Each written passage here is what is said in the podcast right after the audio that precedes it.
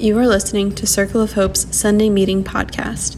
This talk was given at thirty-eight hundred Marlton Pike. For more information, visit us at circle of hope dot church. I had a feeling that something like that was going to happen because I'm terrified. Um, but hello!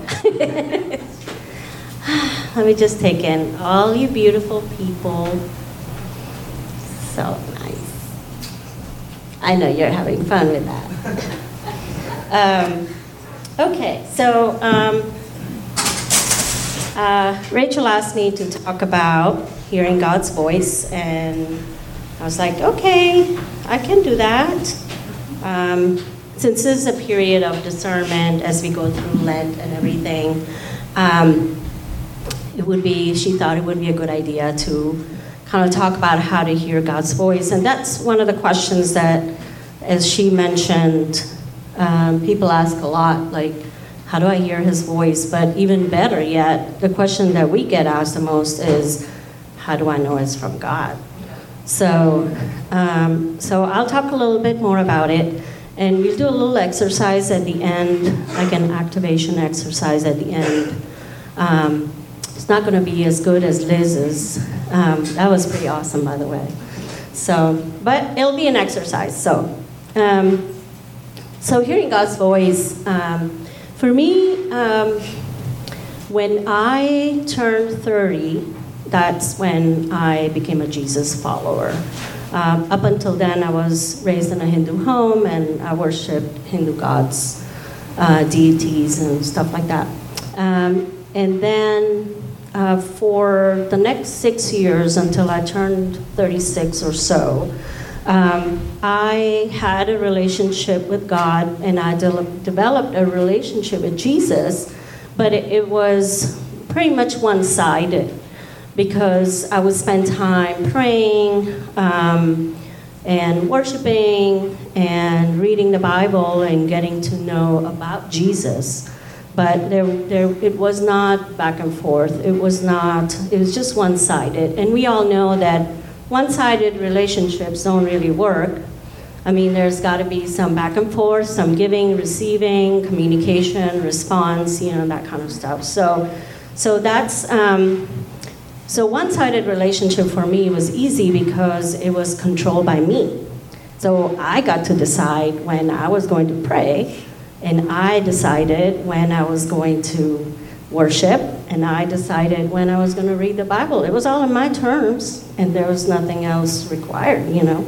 So, um, let's see. So John says, you examine the scriptures because you think that in them you will find eternal life. And it is those very scriptures that testify about me. And yet you are unwilling to come to me so that you may have life.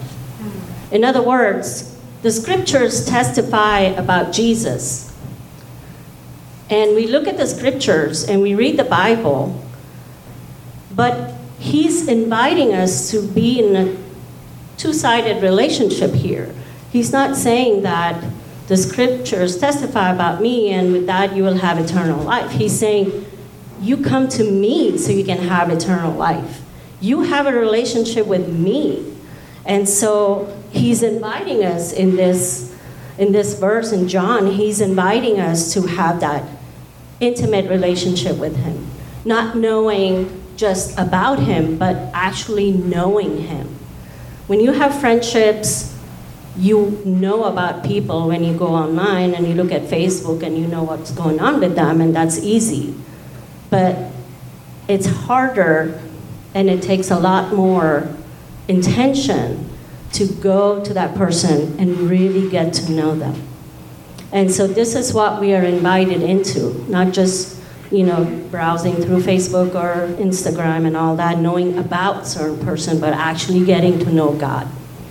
And um, we don't want to, we want to bring scripture to life. So we don't want to codify scripture, but we want to experience it.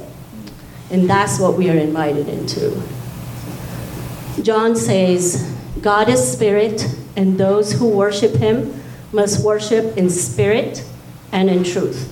What does that mean, spirit and in truth? We in the West are used to worshiping in truth because everything is word. Where the word says this and the word says that, and and we don't we don't worship in spirit as much because somehow we are afraid that if we don't know the exact doctrine, we're going to fall into some sort of deception. If we worship in spirit only, then we're not going to know, and so therefore, no, we shouldn't do that. We should worship in truth, word, word, word, word. And that's what it's being drilled into us. But here, John is saying that we must worship in spirit and truth, so both are valid. Yes to both. Not either or, but both. So when we look at rational Christianity, which is worshiping in truth, we have theology, code of ethics, laws, works, head knowledge, external guidance, self-effort, and conscious level. These are all valid in a, in a certain sense because they're worshiping in truth. This is what that looks like, rational Christianity. Um, But then worshiping in spirit looks like this. We have the indwelling spirit. We have intimacy with God, spiritual encounters with Jesus. We have faith, revelation, inner witness, communion, and dreams and visions. And so um, spiritual Christianity is often overlooked, again, because we feel deceived. We feel like somehow we are going to be deceived. And at the same time, we're still falling into the deception of rationalism. And, and we're missing this part. So God says both. Um, John says we worship in spirit and in truth. So I wanted to go through um, a couple of examples. One example from the Old Testament on, on hearing God's voice, and then some examples from the New Testament about hearing God's voice.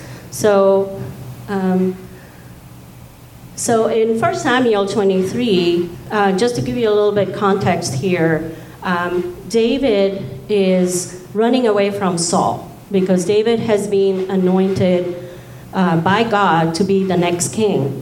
And Saul officially is still a king, but he is chasing after David to kill him. And so David's running away, David's hiding in places. And so he hears from his men, word comes to him that the Philistines have been plundering the town of Keilah. And so he doesn't know what to do because these folks hated the Philistines. Um, so he inquires of the Lord, he asks God, he says,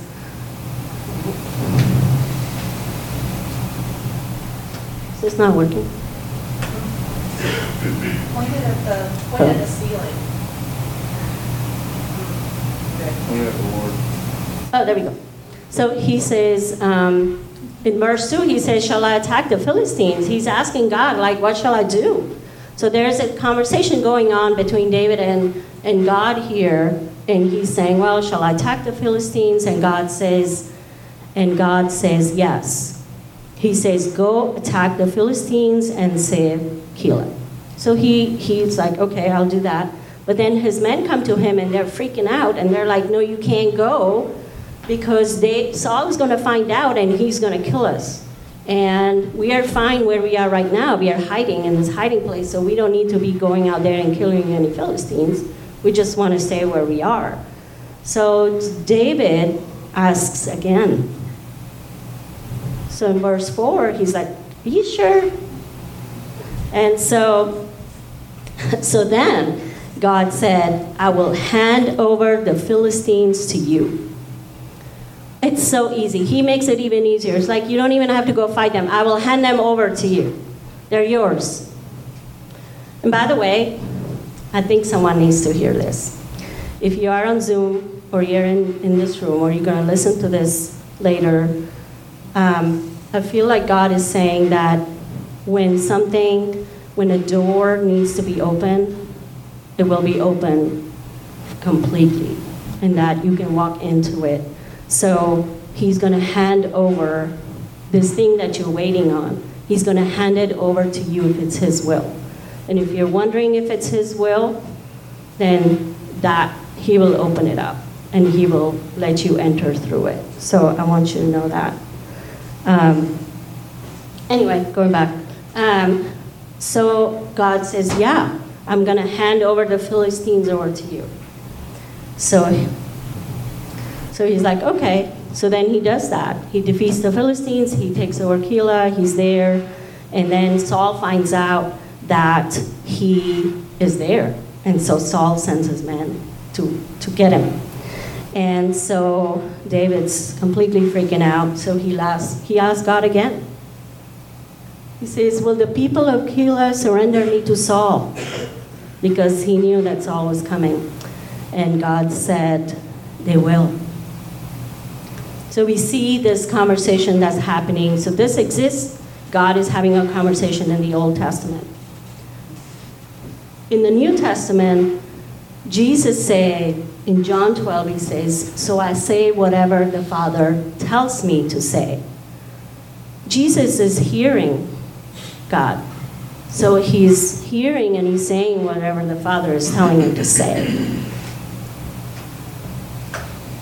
And then again in John, the Son can do nothing of himself unless it is something he sees the Father doing. He's seeing in the spiritual realm. He's seeing what his Father is doing. And so I want to suggest to you that if David needed to hear God's voice, if Jesus needs God and he needs to hear his voice and sees what he's doing, how much more we're going to need to hear from him, not just by one-sided relationships, but hear back and receive from him. It would be really arrogant for us to say that, oh, no, thanks, I don't need, I don't need all that. I don't need to hear God's voice. What are you talking about? It's all in the Word.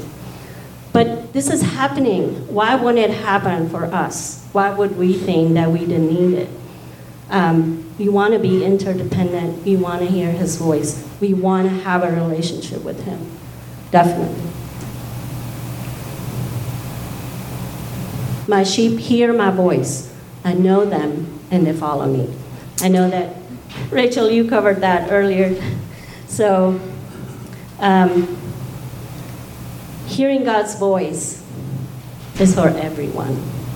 So I encourage you that you don't have to be, you know, holy. You don't have to be, um, you know, sinless, or you don't you don't have to be anything. You you can hear God's voice, and even if you're not a Christian, you can still hear God's voice.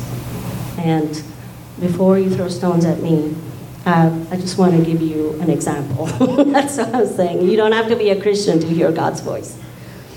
So when I was ten years old, I um, my parents, who raised me Hindu, took me to India to see this man here. And they raised me to believe that he was God, and he was alive at the time. And we went to this village in India when I was ten years old.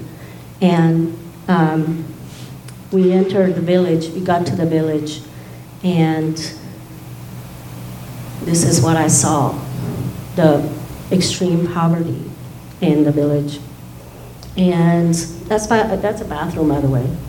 Um, so we went to see this guy, and then I saw this when we walked in, but then he, to see him, we had to go through a gate, and he lived in this big temple that was built just for him, and everything was clean, tidy, you know, the, the yard was all done and clean and everything. And millions of people came to visit that place.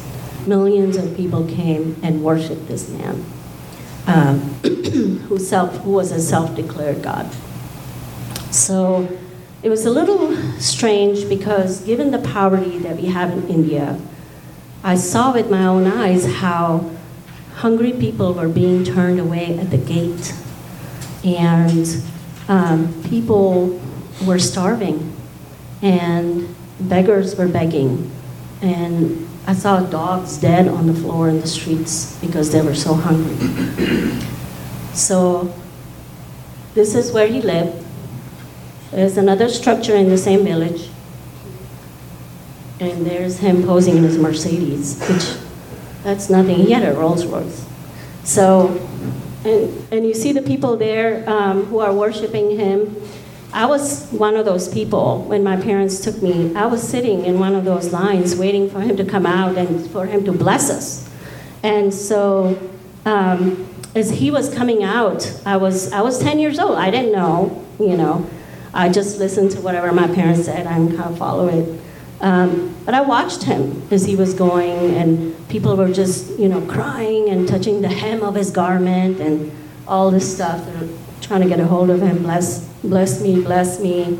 And I clearly heard when he came by, I was staring at him, and for a split second, our eyes locked.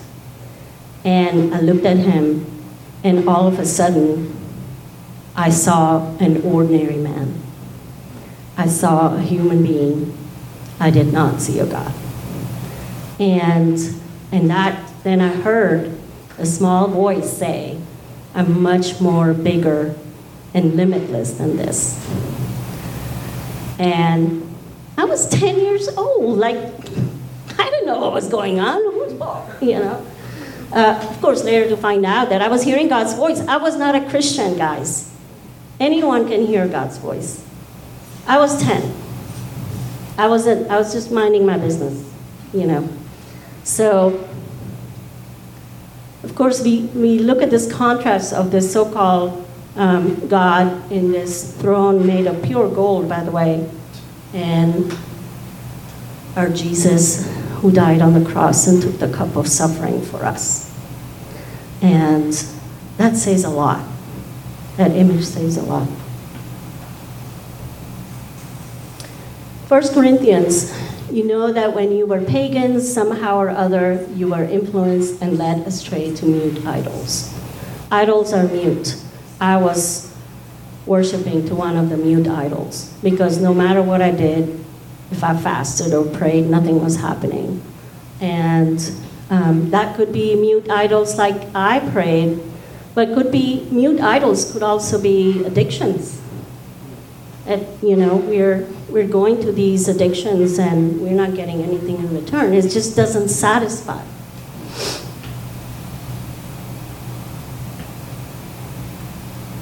And Job says, for God does speak, now one way, now another, though man may not perceive it. So God is speaking all the time. The way I see it is this way. This is radio, and God is speaking through the radio waves, and one way or another, but we are not perceiving it. We're not tuning in to his voice. We're not tuning him to what he's trying to say to us, but he's always willing and ready to speak to us.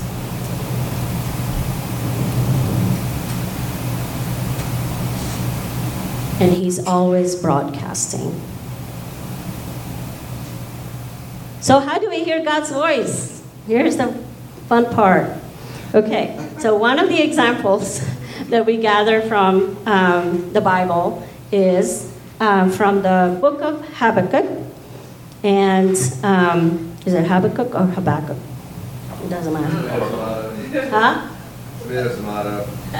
Oh, it doesn't. Habakkuk. Oh, it doesn't matter.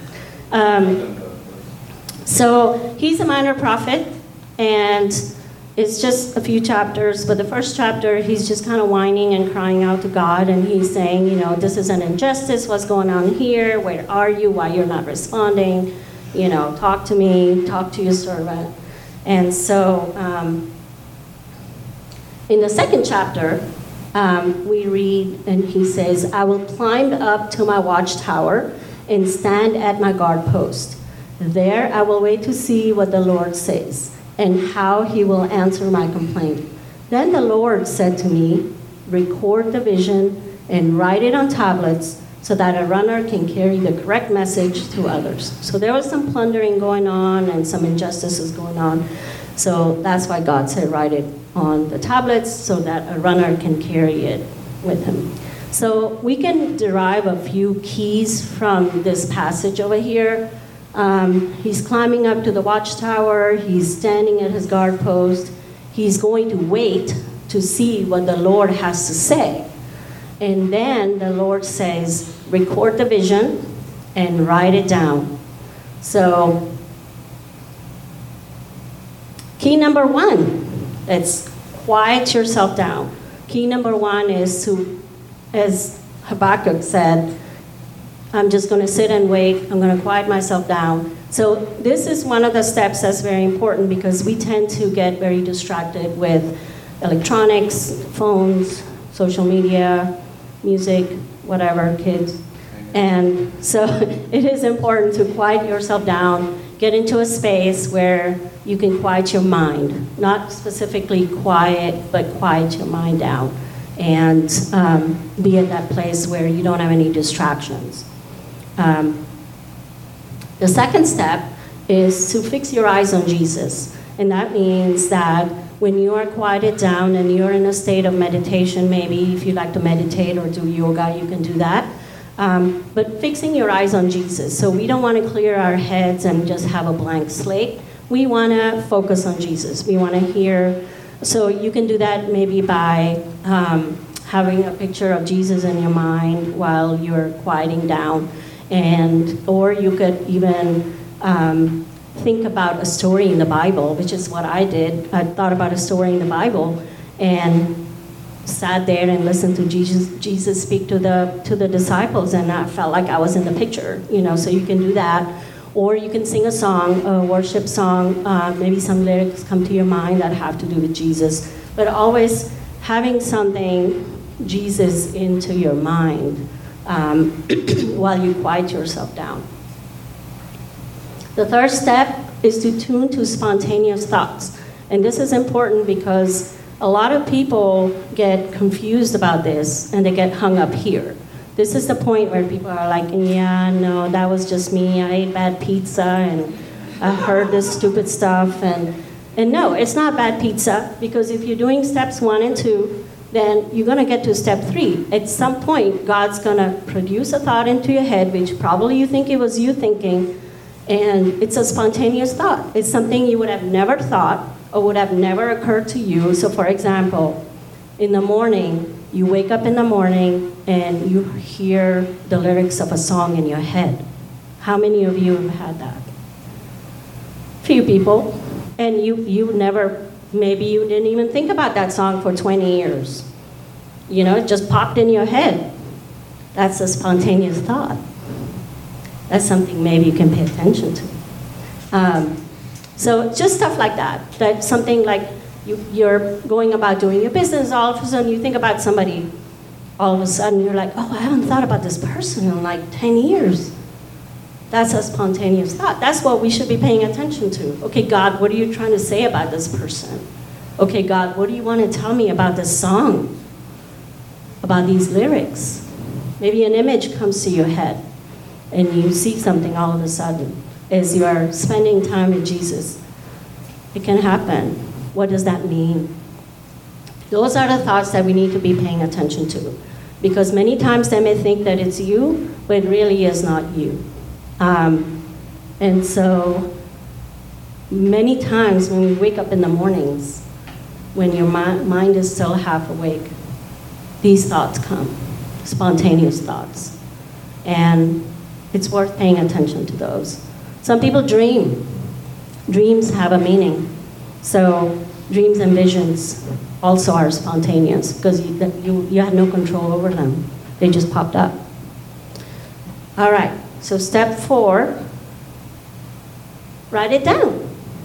Whatever you hear, whatever you see, um, whatever songs, write it down. Ask God, what is this? Tell me what this is. What does this mean? So, quiet yourself down, fix your eyes on Jesus, tune to spontaneous thoughts, and then write it down. Simple enough, right?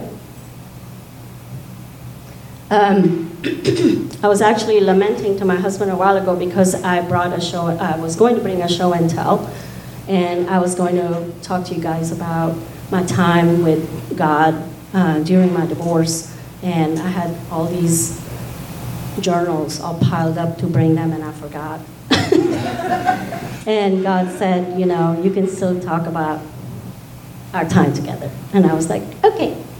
So I spent a lot of time journaling, especially when I was going through my divorce. Of course, we always remember God in hard times. Why would we remember God in good times? I don't know. Um, but anyway, it was a bad time in my life. I was remembering God.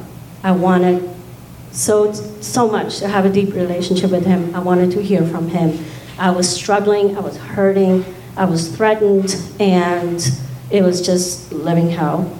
Um, but um, God, um, I started writing. I started journaling. I, was, I, fo- I did these four steps all the time. And I took some time off. When my kids were in school, just had that quiet time, spent some time with Jesus, and tried to hear His voice. But I have to say it was hard because I was hurting. And so my conversations with God usually began with, I hate this crap. And uh, why does it have to happen to me? And so I went all victim on Him, and He was just so patient with me. And He was like, you're my daughter. I love you. I've called you out for a purpose. You're, you know. And so it was just, it was just me complaining, and then Him saying all these uh, awesome things about me, not even like saying, "Oh, you're wrong." Um, but that was my time with the Lord, and slowly I started coming out of that hurt. And of course, it took community. It took many. It took counseling as well. But I'm just pointing this out, that God was a big factor in my life to receive that healing. And I received from Him. It wasn't just me praying, and it was me complaining, but then I was also receiving from Him. I was receiving, you know, his, his goodness, His faithfulness in my life, His provision. And so um, it was just an amazing experience. All right, here's the main question. How do I know it's from God? Okay, so there are several things that we can talk about when we want to know if it's from God or not. So the first one, we want to confirm it by Scripture. So if you're hearing something from God, if you're hearing, if you're seeing a vision, if you're seeing some words, and if you write it down, and and you know, whatever you're writing down, you don't know if it's from God or not. You're like, ah, this is just this is just me. I mean, you know, how do I know it's from God? Well, confirm it by Scripture. Is it in the Bible? Um, sometimes we can journal and, and and well, God told me that I could leave my house and leave my family and go and do whatever. Not necessarily. Um, confirm.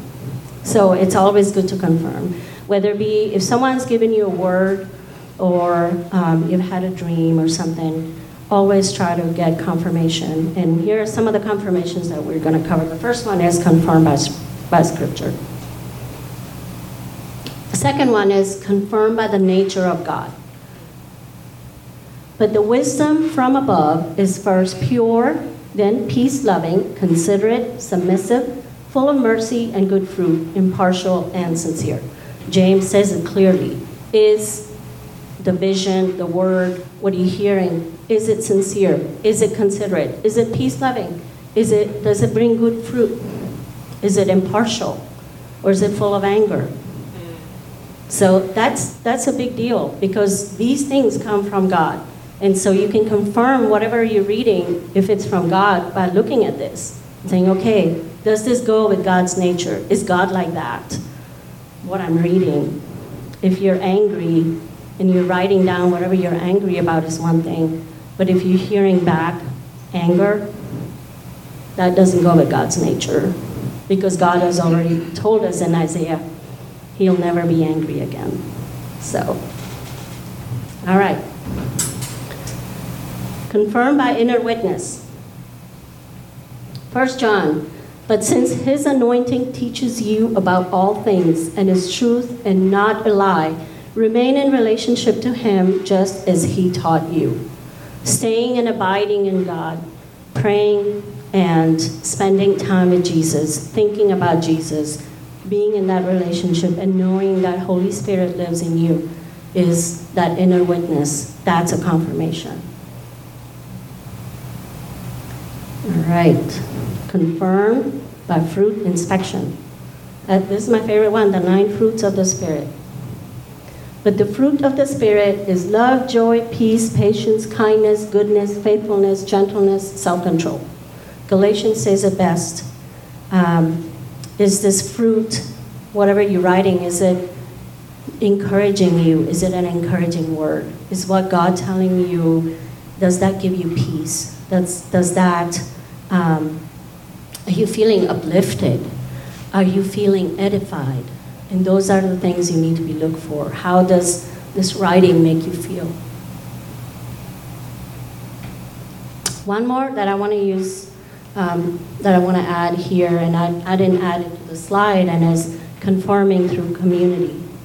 So when you write something down and you trust other people that are in your community who are also hearing from God, it's also good to ask others, hey, can you take a look at this? Do you think this is from God? Do you think this is what I'm hearing? When I was in ministry school, I had that when we were going through this exercise and we were writing down whatever God was telling us. I had somebody to go to who was hearing from God and saying, hey, can you take a look at this, please? Because I don't know if this is from God. And they would confirm it and say, yeah, this sounds like it's kind of like him, something he would say. And so, and the more you practice, the better you get at it. So that's very important. I want to point out, like, there's so many times a husband and wife who are one, um, the husband will say, oh, God told me to do blah, blah, blah. And God speaks to both because the two become one. And so it's always best to ask the spouse, are you hearing the same thing? Are you hearing what I'm hearing? Is this what God is calling us to do? Is this going to bring good fruit? Is this edifying? And so it's very important that we don't work individually, but as a community. Thanks for listening to Circle of Hope's Sunday Meeting Podcast. If you want to talk about it or get connected, visit circle of hope dot church. You can also find us on Instagram or Facebook at Circle of Hope Net.